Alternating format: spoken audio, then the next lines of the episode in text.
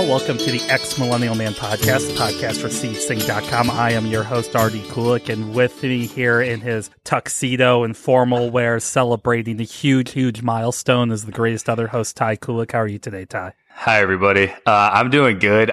The only time I wear tuxedos when my wife tells me that my, my wedding's going to be more black tie and a little less casual. I, I refuse to wear tuxedos. I'm actually wearing a sweaty run shirt and sweaty running shorts right now. That is formal wear for the ex millennial man. So, by the count, this is episode CCC number 300. Now, we've actually recorded way more than 300 episodes because we're for a while we did little short, timely ones this is nobody listened to those. Everybody listened to this one. So this is officially the 300th new episode, which means if we do 40 or so a year, that's God, what, uh, uh, seven, I would guess, just by doing quick math. Seven yeah, times 40 would be 280. Yeah, okay. Well, there's your guys' uh, math lesson for the day.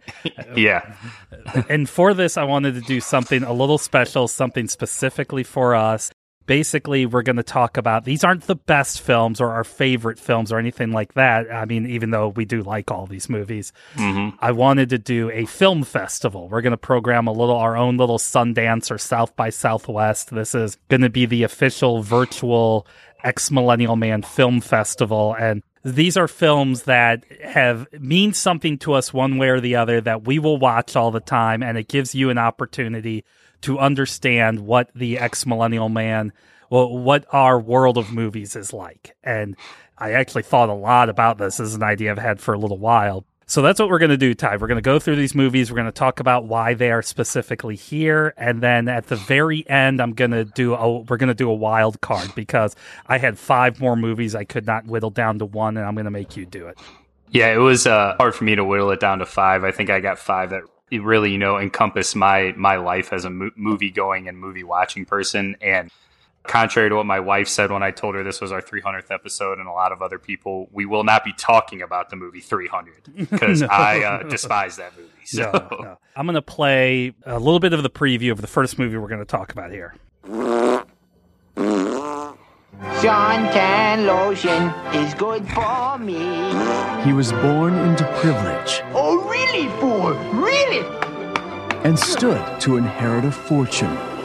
But for 27 year old Billy Madison, there's just one problem. How could I hand over my company to someone who couldn't even get through school? That's nice. Billy is not an idiot. Ty, we're going to start this off, this festival, with the immortal classic Billy Madison. Now, the reason I brought this up, I think you and I saw this in the theater together. If we didn't, we watched it many, many times when we lived together. I want to repeat this, what I said at the beginning. These are all movies that we like. And as a matter of fact, I think this may be my 12 year old son's favorite movie ever because we've shown them these movies. And yes, I'm that great of a parent, but I, am going to show this movie to my 10 year old next week when he's on spring break. So yeah, we were. I was talking to my son about the cocaine Mets of the 1980s and how you know I think Doc Gooden would talk about how he'd see three balls come out of his hand when he pitched, and uh, my son asked me if he saw a penguin at home plate one time. so good, and so good. Here, here's the great thing about Billy Madison: it's 129 minutes, or it's a one hour and 29 minutes. I would watch 129 minutes of it though. It gets you in and out. Came out in uh, February of 95, 1995. Let's see, Gene Siskel, R.I.P. He gave it a bad review, said latest entry in America's cinema's investigation of Dumb and Dumber heroes. Owen Gleiberman of Entertainment Weekly said even on its own dim bulb terms this runt of a comedy never locates its central joke is it that man. billy the child man doofus doesn't fit his pint-sized peers or he fits in too well it actually has a higher tomato. It's a forty-one percent on Rotten Tomatoes. Oh. It's actually higher than I thought. But um, why is this incredibly stupid, terrible movie, according to the quote-unquote experts? Why is it in our film festival? Yeah, they were pretty harsh on that movie too, which is crazy for me to think about. You know, it's just a movie, and first and foremost, I'm an Adam Sandler fan. I like the stuff he usually does. Now, I don't watch his Netflix movies because I don't think those are very good. I did watch his Netflix special, and that's amazing. I highly re- recommend people do that. But when I was a kid, and I've heard people say it, like your favorite SNL cast is the cast that you watched growing up. And mm-hmm. growing up, I watched the cast that Adam Sandler was on with Chris Farley and David Spade and all those guys. And Sandler was always my favorite. So to give him a leading role of a character that he didn't do on SNL. And this is something that's particularly in his wheelhouse. It is, it's stupid, it's sophomoric humor, it's dumb and ridiculous and absurd, but it's endlessly quotable. It's quick and easy, like you said, less than an hour and a half. You can show it to 10 year olds, 12 year olds, 16 year olds, 20 year olds, 30 year olds, 40 year olds, and 50 year olds, and they'll all find something to laugh at. Norm Macdonald is amazing in this movie. What's his face? Jane Kaczmarek's ex husband, Bradley Whitford, who's like an accomplished actor, is the villain in this movie. He's great. Steve Buscemi is in this movie. Chris Farley is in this movie. There's famous people throughout this movie, and they're barely in it, or they're in it for a scene here or there. They play off character what they normally do. But the movie is, like I said, endlessly quotable. It's funny. You can put it on the background. During this pandemic, my wife and I do our pandemic movie nights. And when I showed her this movie, I was so excited to show her something that I've adored since I was I guess that movie came out when I was 13 years old that I've adored for over 25 years now. It's it's just such a funny, silly, good time to have while watching a movie. It definitely is, and I like I said, I watched it not that long ago. I'm still laughing my ass off. Now, my wife might have yeah. not found it quite as amusing as I did, but I, my my 12 year old son did. I think he was 11 at the time. So, look, part of it may be that I'm like Billy Madison, a stunted child, and I, I don't know how many times in my life I've told people everybody is now dumber in this room for having heard what you just said but there there's something if again if I was to define you and I and our, this podcast and stuff, it's definitely the way to kick it off. Now, the next movie we would sit. Well, oh. hold on, I do want to talk about some of the just real quick the quotable stuff, and a lot of it involves Norm Macdonald's character. The way that they get Billy to feel better is they light flaming bags of poo on mm-hmm. ground, and one of my favorite lines. I won't say the bad word, but they go up and you know, they have a flaming bag and they're like, we're going to put this flaming bag of blank on Old Man Clemens' yard. And they're, oh, yeah, Old Man Clemens hates blank. And Adam Sandler says he's going to blank when he realizes it's blank and people can fill it in. But after they do that, and Old Man Clemens stops it out, Norm Macdonald says, This is the greatest night of my life. Or when they're just sitting out getting all wasted, and Norm Macdonald says to, or Adam Sandler says to Norm Macdonald's character, What day is it? And he just kind of drunkenly says October, and mm-hmm. that's Adam Sandler's, you know, it's Nudie Magazine mm-hmm. Day. or even at the end when he starts making out with the creepy lunch lady in the movie. It's just so memorable. Just I, everything about that movie I love so much. And a lot of it does have to do with the interaction between Norm Macdonald and, and, and Adam Sandler. Well, keeping with the same kind of stunted man child that we enjoy so much, but upping the prestige by a whole lot, you bring in Joel and Ethan Coen to direct The Big Lebowski in 1998. Mm-hmm. Now, or they released it in 1998. This is one of those roles that Jeff Bridges forever tied to, no matter what. And I, I don't think I think he's perfectly fine with that. This is the movie. I know I've talked about this before. The Big Lebowski was the movie the Coen brothers had after Fargo. So uh-huh. the Coen brothers were always kind of respected, but they were deemed a little quirky and stuff like that. Before Fargo, you had things like Raising Arizona. I think Miller's Crossing was before Fargo. Uh, what Hudsucker Proxy? Hmm. Uh, na- what not Naked Lunch? Uh, Barton Fink. Barton Fink, yeah. yeah. Yeah. So they do Fargo. It puts them into this elite category, and then they come out with the Big Lebowski, which wasn't as well received. But I would argue, Ty, that that is probably the most well known Coen Brothers movie. Yeah, it's the first. It, it was my the, the reason why I put this one on here on this list, or like you know, it was my me curating it. Is it's the first Coen Brothers movie I saw, and it's one of the first movies where I remember watching it again, 1998, I was 16. I remember watching it and being like, oh, weird movies can be fun. And this is like a fun mystery crime drama. And you mentioned Jeff Bridges. He is forever going to be the dude. I fully agree with you on that. And I, as you said, I think he's fine with that. But Philip Seymour Hoffman is amazing in the movie. Again, Steve Buscemi in a very small role, amazing in this movie. Tara Reid, who's barely in the movie, is in the movie and she does a good job with what she does. Julianne Moore. David Thewlis playing her roommate is one of the creepiest and weirdest guys I've ever seen in, on film before. But what makes this movie for me is is John Goodman's character. Again, I talk about movies that are quotable, endlessly quotable, or stuff that I remember.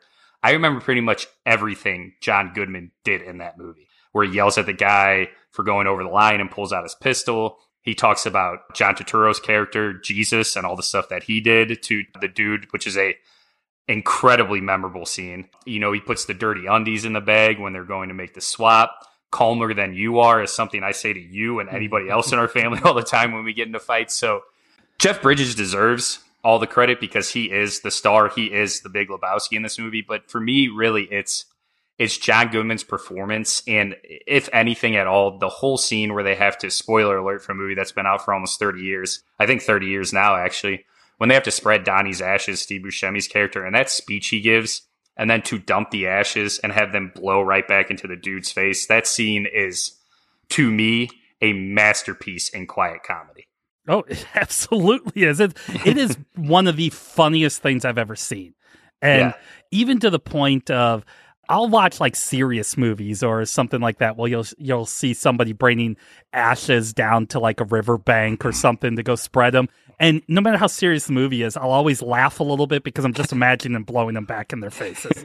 Well, and Jeff Bridges plays it so well by just sitting there and let them all hit him in the face, and then John Goodman, all flustered, is trying to like brush it off of him, and it, it's hilarious. To continue on because again there's the only way we're going to really be there's going to be a lot of stunted man children in this film festival. I don't even i think it's hard to really say stunted man child but uh, another movie that you picked but i would definitely agree with. It's another movie showed my son. It's who he decided to be for halloween last year. Great costume, by the way. and that's napoleon dynamite. This movie is probably my favorite movie of all time. Uh, and what Napoleon Dynamite did for me as a fan of movies is I was really, really getting into independent movies. When we used to live together, you'd call me Pierre, and that's when the whole clothes and fedora fedoras thing started for me. But I was really into independent movies, and when I heard about this Napoleon Dynamite movie with actors I had never heard of before, I had no idea who any of these people were. I know that the girl who plays Deb was in Waterworld, but I couldn't have told you her name. I can't tell you her name at this time. I immediately was attracted to this movie. I really wanted to see what they could do with such a low budget with people who weren't household names. It is, to me, the most perfect comedy about going to high school in that era of time. It, it is the definition of what high school was like. Jon Heder is, dare I say, transcendent as Napoleon Dynamite. Efren Ramirez as Pedro is is incredible. The guy who played his brother, Kip, I don't think he's ever done anything outside of Napoleon Dynamite. He was amazing in that. LaFawnduh, uh, their their grandma who they live with, uh, the guy who was on Lost, their uncle. so hold who- on you know their grandmother do you know what other famous role she has Isn't she Mac's mom? Yes, she on is. Always Sunny. Okay, Yes, that's what I thought. But what this movie showed me is that you can do a whole lot with a whole little. There's no cursing in this movie. There's no sexual situations or suggestions. Like there's hardly. This is a movie that I will show my son as well when he's on spring break because I want him to see the stuff that I loved. But I love this movie so much. I saw it six times in the theater, and I believe I dragged you to either two or three of those times that I went to see it. But I wanted to throw my money at this movie because what Jared and Jerusha Hess and Jon Heder did is nothing short of amazing to me. It is truly making something incredible on a shoe, shoestring budget. And then they've gotten to make whatever they've wanted to since then. Now, it hasn't been as good as Napoleon Dynamite, which is okay because they made something that I will remember and a lot of people my age will remember for the rest of our lives. Yeah, Napoleon Dynamite is truly everybody talks about these movies that kind of come out of nowhere and the only other movie I could really compare to Napoleon Dynamite in that how you know, I'm going to use this word but how fresh it is is a Yeah. movie like Clerks. There was just nothing Totally. else like it made by yeah, Napoleon Dynamite had a little bit more professional sheen behind it, but mm-hmm. still there's I almost to the point I've told somebody one time it's like a it's a plotless movie. It's almost like, you know, Seinfeld. It's really about nothing. It's just Yeah. a kind of a, a day in the life or a week in the life or whatever it may be. And it works. It somehow works perfectly. It's not even, I don't want to say it's like Andy Kaufman esque humor. It's not Ah. even that. It's, but I, I think part of it is the, the kind of weird awkwardness everybody could have related to. And nobody was quite like Napoleon Dynamite, but we were all a little bit like him. For my taste, probably the coolest opening credit sequence with the White Stripes song "We're Gonna Be Friends" playing, and they just have a bunch of food from the cafeteria, spelling out the people who are involved with the movie. And of course, we'd be remiss not to mention the dance scene with the moon Oh, boots, God, which yeah. is where I assume your son got his costume idea for it. That that is a that that scene needs whenever TV shows or AFI shows their classic movie scenes, that better damn well be in there for the rest of time. I almost I had this divided up into the beginning. The first three were the the stunted man child, but I think I could obviously put that with the fourth one here. It's nothing I don't think I would have thought off the top of my head because, and I'm going to tell you why, but I understand why you have it in here. I'm thinking to myself, okay, what kind of movies am I going to show people that I think define us? And for a while, I had uh, like a Christopher Guest mockumentary or something on there but I, I couldn't really settle on one. I mean, something like Waiting for Guffman really kind of centers on me. Um, Yeah. And then I, I thought about something like movies like Airplane, Airplane 2, the Kentucky Fried movie. There was Yep. the Hot Shots movies. But you you selected Austin Powers and Mhm. it made me think. Now, first off, I remember I don't think Austin Powers was supposed to be that big of a deal. I mean, I don't think Mike Myers had done Shrek yet. This movie came out in 1997. It, it's really a so over the top impersonation.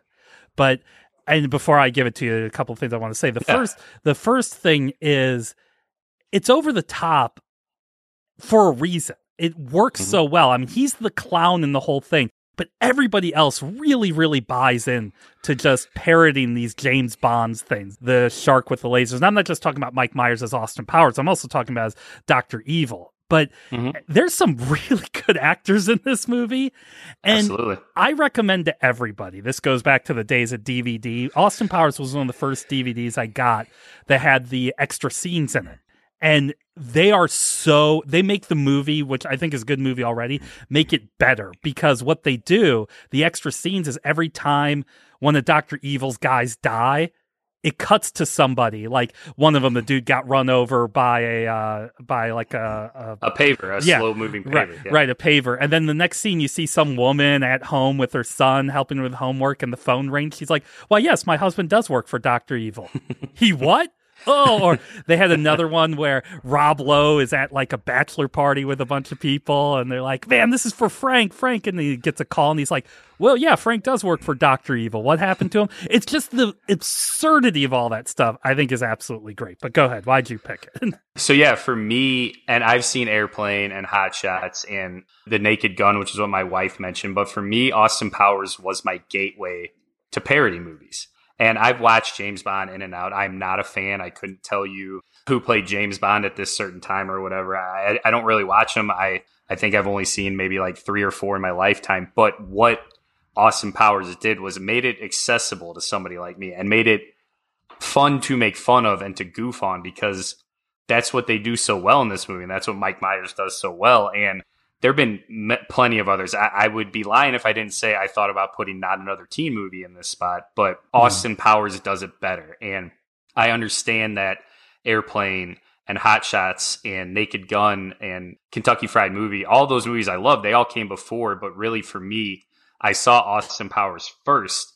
And that was me being like, oh, parody movies can work if they're done by the right people. And you could tell Mike Myers was totally invested in this. He put his all into it. And when Mike Myers really tries, he's a really good actor. mm-hmm.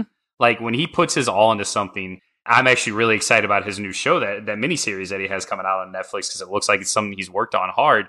But what he did with Austin Powers was created a endlessly memorable character, an endlessly quotable, not just one movie, but three movies. And say what you will about Goldmember, I enjoy it. It's one mm-hmm. of the hardest I've ever seen our father laugh at a movie. Those movies are quotable, the character's memorable, and not just Austin Powers, Doctor Evil, number two, Will Ferrell with the fez on his head. Everybody is memorable, and to go from Elizabeth Hurley to, to Heather Graham to Beyonce, you got three of these great, strong female leads that he added to this movie, which a lot of people weren't doing back then. No. And I understand that Elizabeth Hurley and and Heather Graham and Beyonce were there for their looks, but they also were as strong as him, if not stronger and smarter than him. And I just Austin Powers proved to me that parody movies do work. Yeah, and it, I, like I said, I go back to the Christopher Guest stuff, and it's it's over. It's all over the top. It's great. It is. Mm-hmm. This is over the top, but in a way, it is. It's taken like really serious, and Mm-hmm.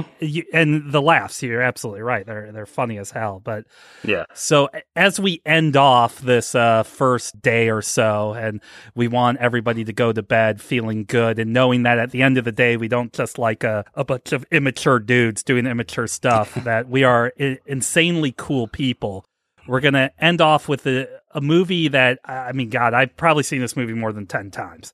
If I'm sitting there bored sometime, I'm like, oh, I'll pop this movie on if you want to learn how to make movies, I think this is like the perfect way to do it. It's a small cast, it's very tight, it's well done, it sounds epically cool. I like other things this director's done, but this is far and away the best one, and that's the Ryan Gosling vehicle Drive.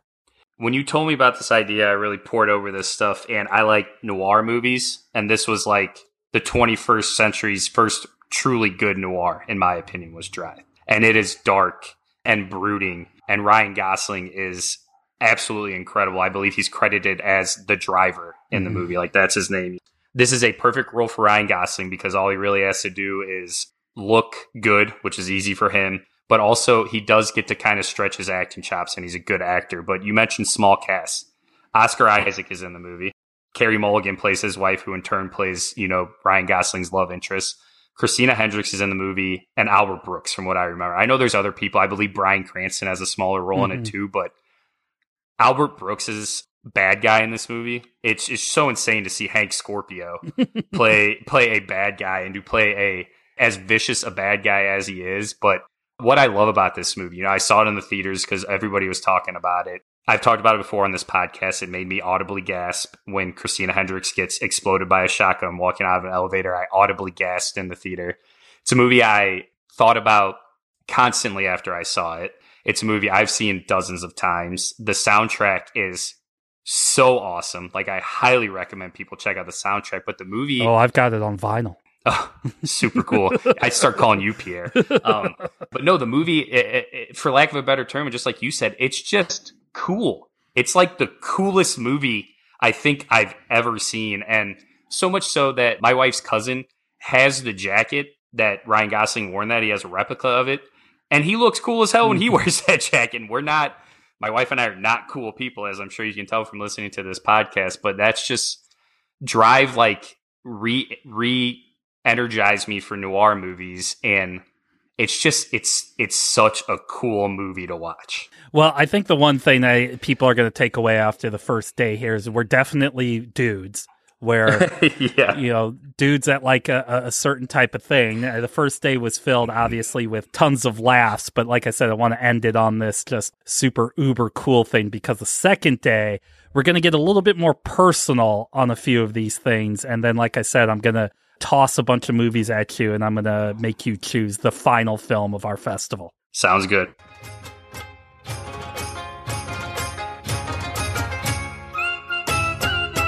Hello, all. This is Artie, and I want to take a minute here just to talk to you about how you can support this great podcast, the X Millennial Man podcast, all the work we do on seedsing.com, and especially all the hard work that Ty does bringing you the sports knowledge and the pop culture knowledge that you just so deeply want, and how you can support me bringing you all the political knowledge that you definitely do not want. We have a Patreon. You can go to patreon.com and look up the X Millennial Man podcast. And for just five bucks a month, guys, you are going to continue to be able to give you all this great content, give you the things that we are also craving that we know we need. And then in addition to that, we're going to be launching a Patreon only podcast called the X Millennial Man Political Report, where we're going to go through kind of more of a deep dive on my personal thoughts and other people's thoughts on what's going on politically around our country. That way we can keep the X Millennial Man as your place where you're going to go to find out all the most important things. Guys, we created this, Ty and I did, because me being from Generation X and he being a millennial, honestly, I was tired of hearing about Citizen Kane's the greatest movie ever. It's a good movie, don't get me wrong, but we got kind of got tired of wait, nothing since Citizen Kane can be better. I mean, come on, Back to the Future is way better. To some of us, Fast and Furious movies are way better. This is a place where we can talk about that stuff and where you're going to get that again, not opinion, true fact of what is the greatest ever. when it comes to music, sports, politics, all that stuff is seedsing.com and the X Millennial Man podcast. So come on over to Patreon. Five bucks a month is all it is. And hey, if there's something more you need from that, come hit us up. Tell us. You need t shirts? We can give you t shirts. You need handshakes? Maybe we can give you that. But come on over to Patreon, the X Millennial Man podcast. And now I'm going to get you back to the conversation.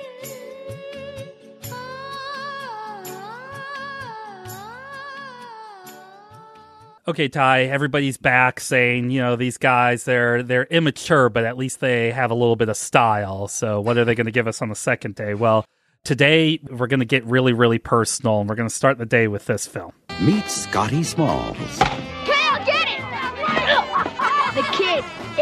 Is a L7 weenie. My leash is over. Man, this is baseball. You gotta stop thinking. You just have fun. I heard somebody say, I don't know if it's a line from the movie or somebody said when they talked about the Sandlot, at one time when you're a kid, you and your friends are going to have one last day you were all playing outside together and you're not going to know that was the end. Mhm. That's what the Sandlot is to me. It's a photo, even though it's got this kind of like retro feel, something more like, you know, when our parents were growing up or something like that. But it is. It's this timeless unit. Another movie you've shown my son. This timeless universal thing that no matter how old you are, like I think this movie is more for adults than I actually do for kids because Totally. it's this memory of this is the last time you and your friends were all out together, but it wasn't sad because you didn't know it was the last time. You picked this for obvious reasons, so I'm going to let you go. Yeah, first and foremost, I want to take exception to that preview because it makes it sound like a goofy, like feel good family type movie. Mhm. It's not that. You're 100% right. This is about boys playing baseball and being a boy. That's what I did growing up. I played baseball. I live in St. Louis. This is as much as hockey people say, oh, no, we're a hockey town. St. Louis is a baseball town. Mm-hmm. And I grew up playing sandlot baseball with my friends, getting together during the summertime and literally playing baseball all day long. This movie is incredibly personal to me because I felt like I was one of those kids. I don't know what the right word is. I, I felt the most like the great Hambino, Hamilton in the movie. Mm-hmm, he mm-hmm. was the chubby kid, he was the catcher. That was me. That was me growing up as a kid, and I felt that way. And everybody in this movie, every character in this movie on this baseball team, I had a teammate or a friend who is exactly like this kid. And you're right, the movie takes place, I want to say, in like the 50s or 60s, and it's, retro feel or whatever. But honestly, the older I've gotten, the more I've grown to love the movie. I saw the movie in the theaters when it came out. Our dad took me out of school, took me to the theaters to see it. It was a big deal that he was taking me out of school. So right off the bat, I had this, you know, love for this movie because my our, our dad wanted to see it so bad. But as I've gotten older, I understand it. I appreciate it more. I actually kind of now that I'm older, when I was a kid, it was all about Hamilton. Now that I'm older, I kind of see it through Denis Leary's lens. Hmm. And he's the stepdad of the main kid in the movie. You know, he's trying to teach his son how to play and the adult version of the kid who played Benny the Jet Rodriguez is not good, but Benny the Jet Rodriguez, you know, we talked about Drive in the first half. He, in my eyes as a kid, he was the coolest because he was the best baseball player on the team. This movie is just, it, it's incredibly personal to me. This movie reminded me of my childhood when I was a kid. Just like you said, I wish I had known, you know, the last time I was going to play sandlot baseball or pick up basketball or whatever sport you want to throw in there with your friends because those were my life is very good. I have a great life. Those were some of the best times of my life was just playing sports with my friends with no scoreboard, nothing around us, you know, to like take stats or anything like that. And that's one of my favorite scenes in that movie is when, you know, the ragtag quote unquote bad news bears bunch of these kids, the Sandlot kids, play the team with the nice spiffy uniforms and they go play them at their nice fancy field. Essentially the poor kids versus the rich kids. And the poor kids smoke them because they're so much better at baseball than those kids are. And this movie just it's so special to me and I love this movie so much. It's probably my favorite sports movie of all time. It's it's an incredible incredible movie. I actually don't think there's a lot of good sports movies out there. Sports movies are riddled with cliches and all this other stuff. If I had to say like greatest sports movie, it's not a question in my mind because it's about why baseball's great. It's about why mm-hmm. the sport itself is great. As we move from that, and then we go to, I mean, look, if I was going to do any film festival, this is the movie I have to put on because, and I honestly believe this, this isn't being facetious. I think this is the greatest movie of all time. I know people talk about The Godfather. I know people talk about Citizen Kane. This is a movie I revisit at least once a year. I think about all the time. It's Back to the Future. Now, You love that uh, movie. I like it too. yeah. Now, and I'm gonna. This is gonna be kind of like my double feature. You just get the Sandlot, then I do this double feature. But I Okay. start with Back to the Future because I do. I think it's perfect, and I go back to this idea of the Sandlot that it captures this moment. Back to the Future will always, for me, capture this moment of time because this like weird Reagan type of nostalgia 80s where everything's great. Where Back to the Future still is timeless for me, it doesn't look at that time as something incredibly awesome. Marty's family sucks.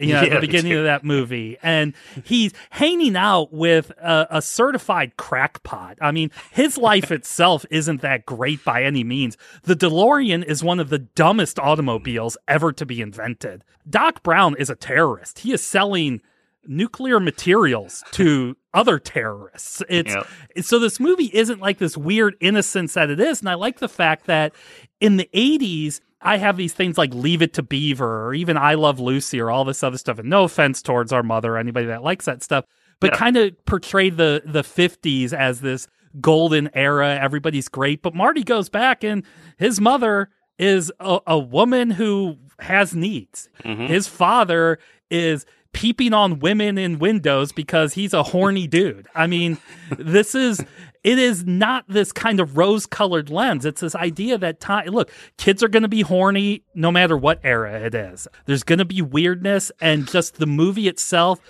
it's action packed that last scene where the 1950s doc is trying to get the the lightning bolt and everything.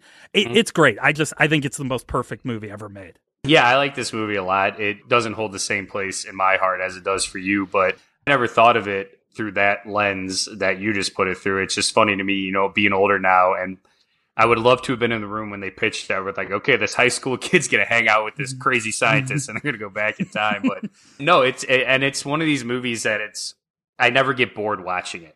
When it's on TV, I'm like, oh sweet, Back to the Future is on. Like I won't personally I won't seek it out to watch it, but when it's on, I'm not like, oh, let's change the channel. It is a movie I will sit down and watch and it makes me appreciate how great Michael J. Fox was Mhm. as an actor. Yeah, I mean that was uh what was his name? Um God, I can't think of his name right now. They wanted Michael J. Fox. They couldn't have him. They filmed the movie. Eric. Stoltz? Yeah, Eric Stoltz.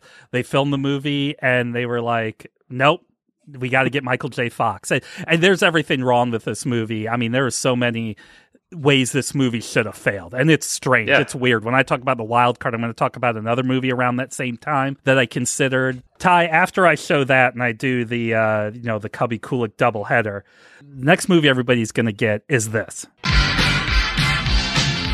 Prince in his first motion picture.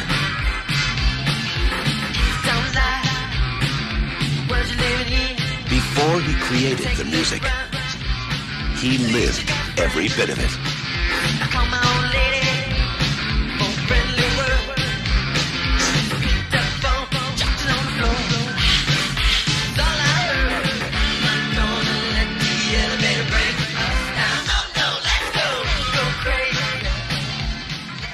So, of course, I'm talking about the immortal Purple Rain.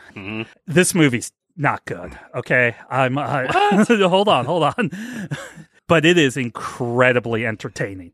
It is so enjoyable to watch, but the drama is so overwrought. Morris Day and his buddy throw a woman in a trash can at one time during the course of this movie. I, I mean, God, again, rest in peace. But Prince, I just so, so much adore Prince. But my God, the dude is is a much better singer. But man, I know this movie takes me back to the days of VCRs. Takes me back when I got my quote unquote new record player a few years ago. The very first record my wife got me was the soundtrack to Purple Rain. It is a shame. Thank God for James Gunn still making soundtracks for movies. It's a shame we don't do that anymore because it is awesome. And it just makes me think at the end of the day, this is, you know, he, it's in Minnesota. That's where I was born. Uh-huh. I, I just, there's so much I love about Purple Rain. It's such a dated movie. But, and like I said, when the, the whole drama with his mother and father and all that stuff, but my God, I, I, I still will sit there and give myself fully to this movie. My dirty little secret, whatever, is I've never seen this movie from start to finish. I've only seen chunks of it. You mentioned Morris Day, and I know after the drama with the mother and father, Morris Day kind of makes a joke like, "Oh, how's your dad?" But then he feels bad about it. oh, that's such a so, so badly acted scene, but I still love it so much. I also feel like Morris Day is like a Thanos level villain in that movie with the way he's treated. Of course, like any young boy or whatever, I watched the cleanse yourself in the baths of Lake Minnetonka scene with Apollonia. So I know that scene, but I've actually I've never seen the movie, but I do know probably from you and just from listening now through this pandemic, I pretty I know all the songs from the soundtrack of Purple Rain and Let's Go Crazy that played during the preview is that's such a good song. Like mm-hmm. such a good Prince Prince was such an incredible musician. Yeah, freaking stupid Sacklers and Purdue Pharma and all that stuff. Know, too young. I also never saw the quote unquote sequel to that movie. Oh, that but I've don't. heard people talk about it before. Yeah, don't. Um, that's that's uh, it's better left not known. Okay, Okay. so the real thing that got me thinking about this, and like I said, I think uh, Back to the Future is a perfect movie. But I think the best. We were talking a little bit off mic about this. I think the best movie of our lifetime that would perfectly define what our style is, what our taste is, going back to things being cool. And this would be the last movie of our festival. But I have a, I want to have a discussion about that. But Mad mm-hmm. Max Fury Road. Now, I was never a huge Mad Max fan. I think the first movie is enjoyable. It's as you know, you want to talk about grimy, dirty 1970s type thing. I think The Road Warrior is a good movie. I've always enjoyed The Road Warrior. I think Beyond Thunderdome is kind of over the top schmaltzy crap. Never really thought much about Mad Max and that I absolutely needed another Mad Max movie. Sure. I've I've heard for years, you know, George Miller is a very well, which I didn't know this beforehand. George Miller was a physician before he was. Oh, a I director. didn't know that. Yeah. So, Wow. You know, here's a guy that made these movies, and then he made the movie Babe. And Then he made the movie Babe Pig in the City, which, if you know George Miller, Babe Pig in the City makes sense. That movie is messed up. Then he made the movie Happy Feet. Oh, really? As- yes. And as a matter of fact, he was making Happy Feet 2 at the same time he was making Fury Road. Wow. Now, I need to tell people not the movie itself. I think is absolutely great. Like I said, we were talking off mic about how the movie starts off just heart pounding, and then it takes a ten minute break after the big storm, and then it's heart pounding. Then it takes a ten minute break when they pick up the other women, and then it's just, I mean, just propulsive and cool looking and everything about it. But I think the more I learn about Fury Road, the more I just adore this movie. There's a book that recently came out called uh, Blood, Sweat, and Chrome the wild and true story of Mad Max Fury Road. It's one of these like oral history type books. It's- I think it's the guy who writes for the New York Times wrote it.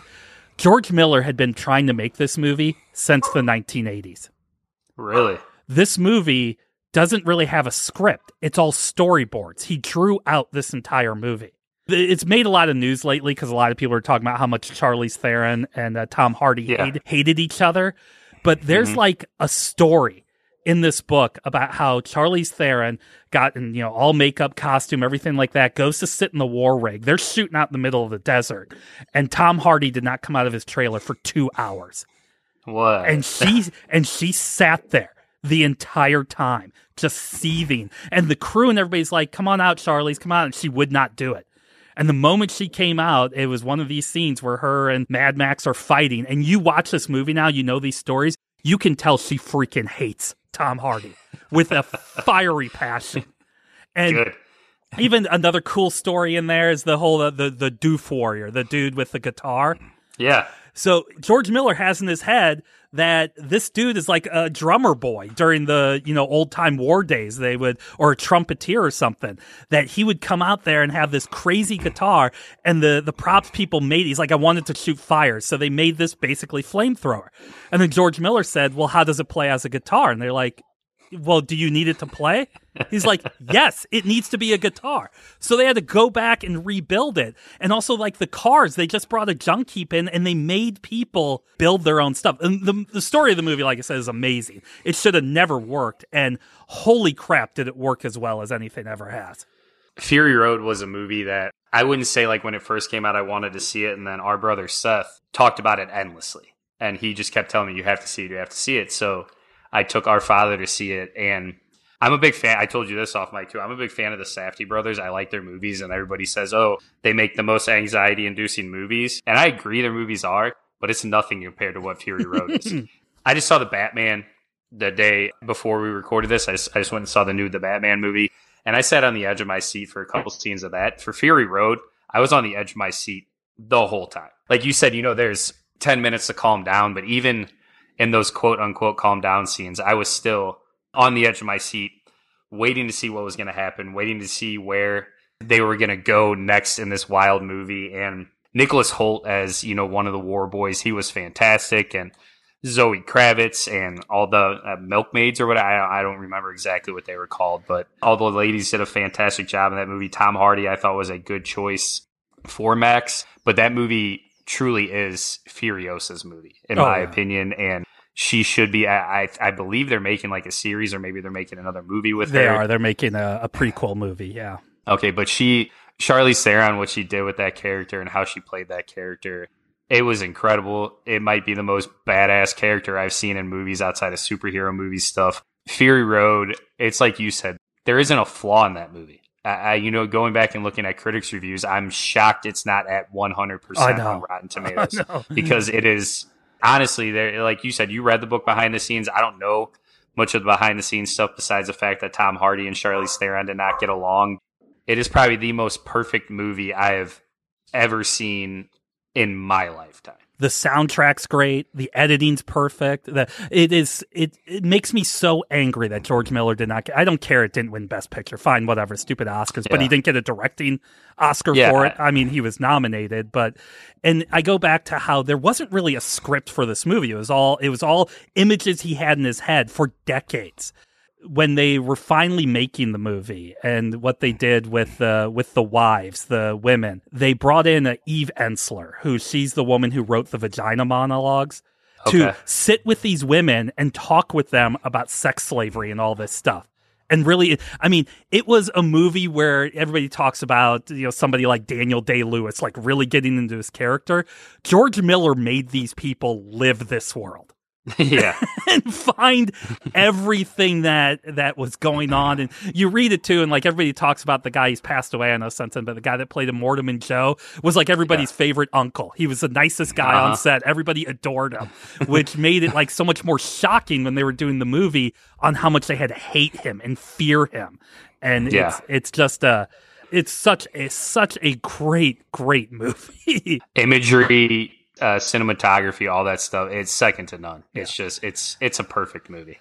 So Ty, I'm going to give you a list here of movies that I put down, and I'm just going to say, okay. And I have a feeling where you're going to go, but I want to give a quick explanation and get your thought on how we should absolutely close this film festival. We should, we should close it with Fury Road. But Well, we, we probably will. This would probably be the movie before it. A- Okay. A, couple of movies I thought I, I thought of. So one of them was the movie Ghostbusters. uh-huh. I brought that one up because I thought like Back to the Future. This just very different, weird kind of movie. Ghostbusters captured some captured an idea, an original idea, uh, captured actors at a time that were just hitting their A game. It used it's one of those movies that not a scene is wasted. Not a single person is wasted in that movie. Another movie I thought of was Raiders of the Lost Ark, which is, I think, just the best adventure movie ever made. Movie that is unfortunately chasing its own tail. I mean, I know people like the other movies. Well, not the last latest one, and there's a new one coming out next summer. But Yep. again, just this pure, utter, easy adventure. Bill and Ted's Excellent Adventure was another one I thought of. Another kind of goofy, dumb movie that shouldn't work. It's I think Keanu's great. I think Keanu's uh, great in um in the John Wick movies. Oh, for sure. And Spider Man Two. I we watched that actually the other day, and I was telling my wife that I feel like nobody like Spider Man Two. It's well remembered. It's a great movie for a lot of reasons, namely Alfred Molina as Doctor Octopus. But Mhm. it's the only superhero movie. Like I even thought of the Spider Verse for a moment, but it's the only superhero movie where it shows you how much it sucks to be a superhero.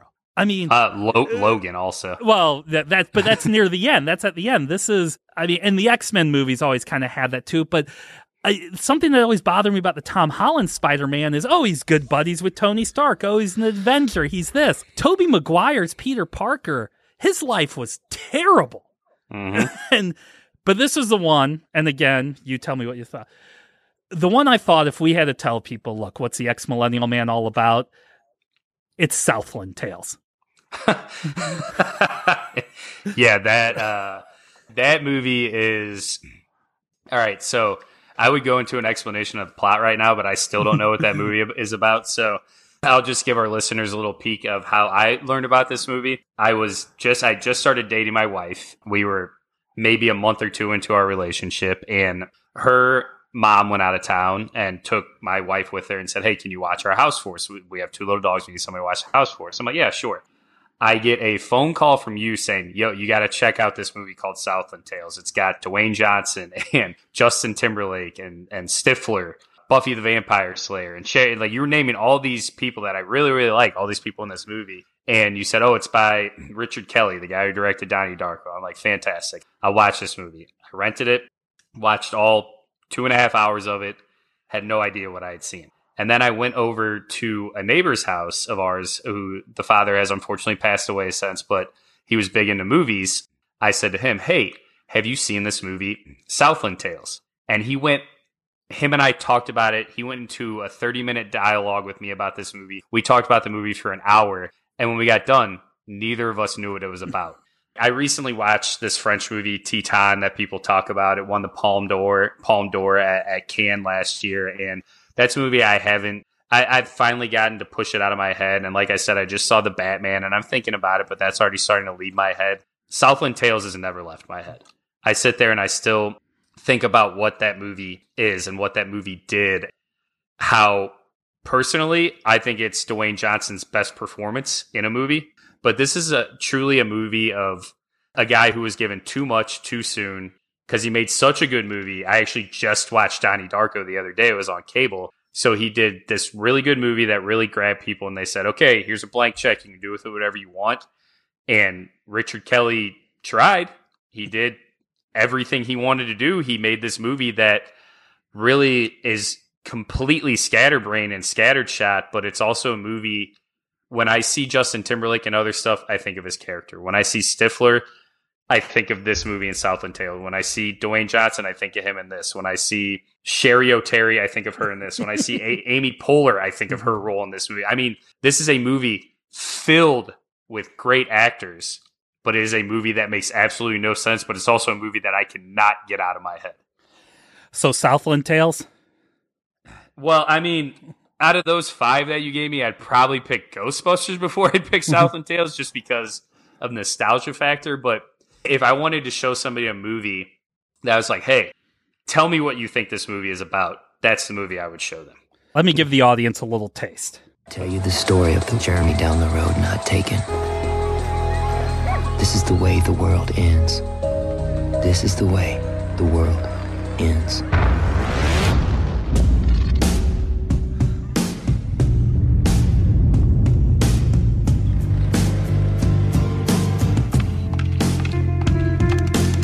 These are the sordid tales of how it all came crashing down. So, Justin Timberlake has like a big scar in his face too in this movie. People, you need to know that going into it. yeah, so uh, Richard Roeper said, one of the most confusing, ridiculous, pretentious, and disastrous cinematic train wrecks I've ever seen. Wow. Um, Roger Ebert, rest in peace. A Schwarzenegger, Schwarzeneggerin, I can't say that word, actor related to a political dynasty has been kidnapped, replaced with a double, and I give up. A plot synopsis would require that this movie have a plot. He's not wrong. Um, Jonathan Rosenbaum says you can't be both political and incoherent. That person's not wrong. this is this is why I would pick Southland Tales. I don't disagree with those reviewers, but I also think it's a movie worth watching. Right. Southland Tales is the most ambitious disaster I have ever seen.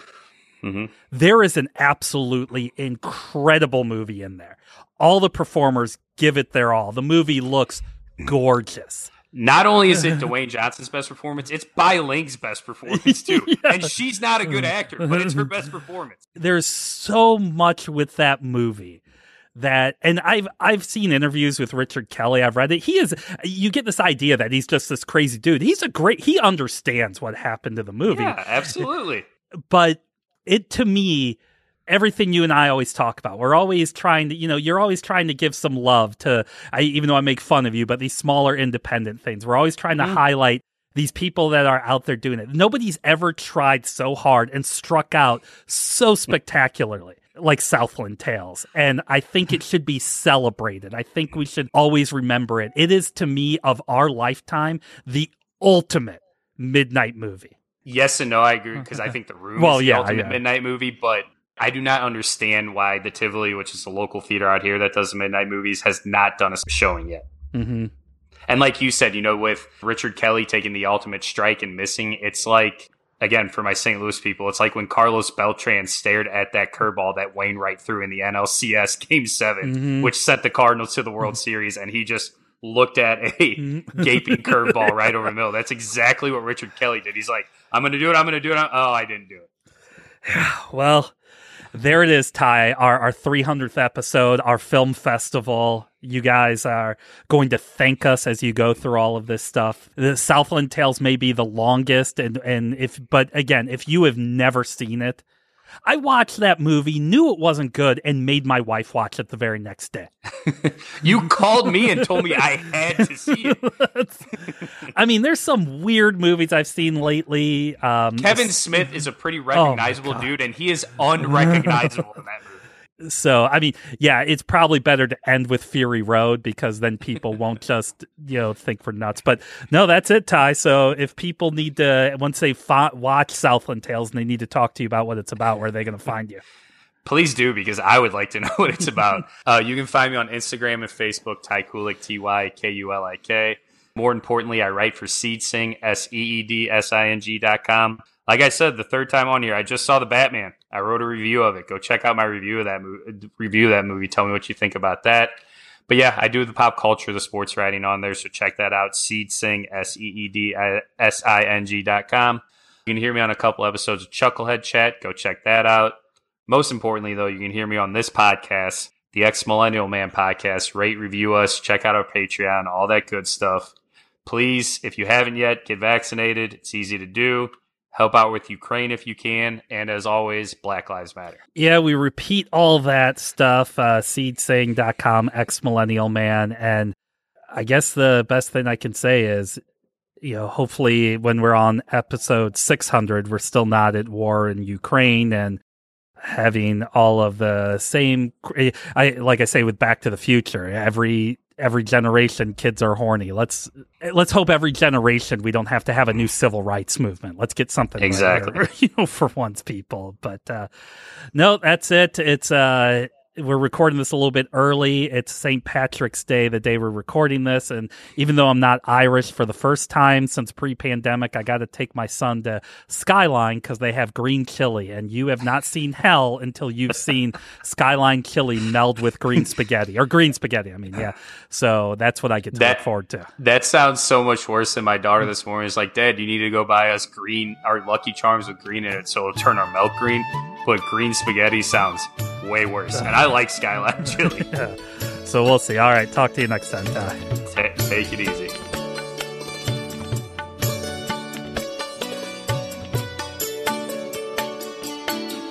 क्षणाक्षणास पूजिले अथांग स्वप्न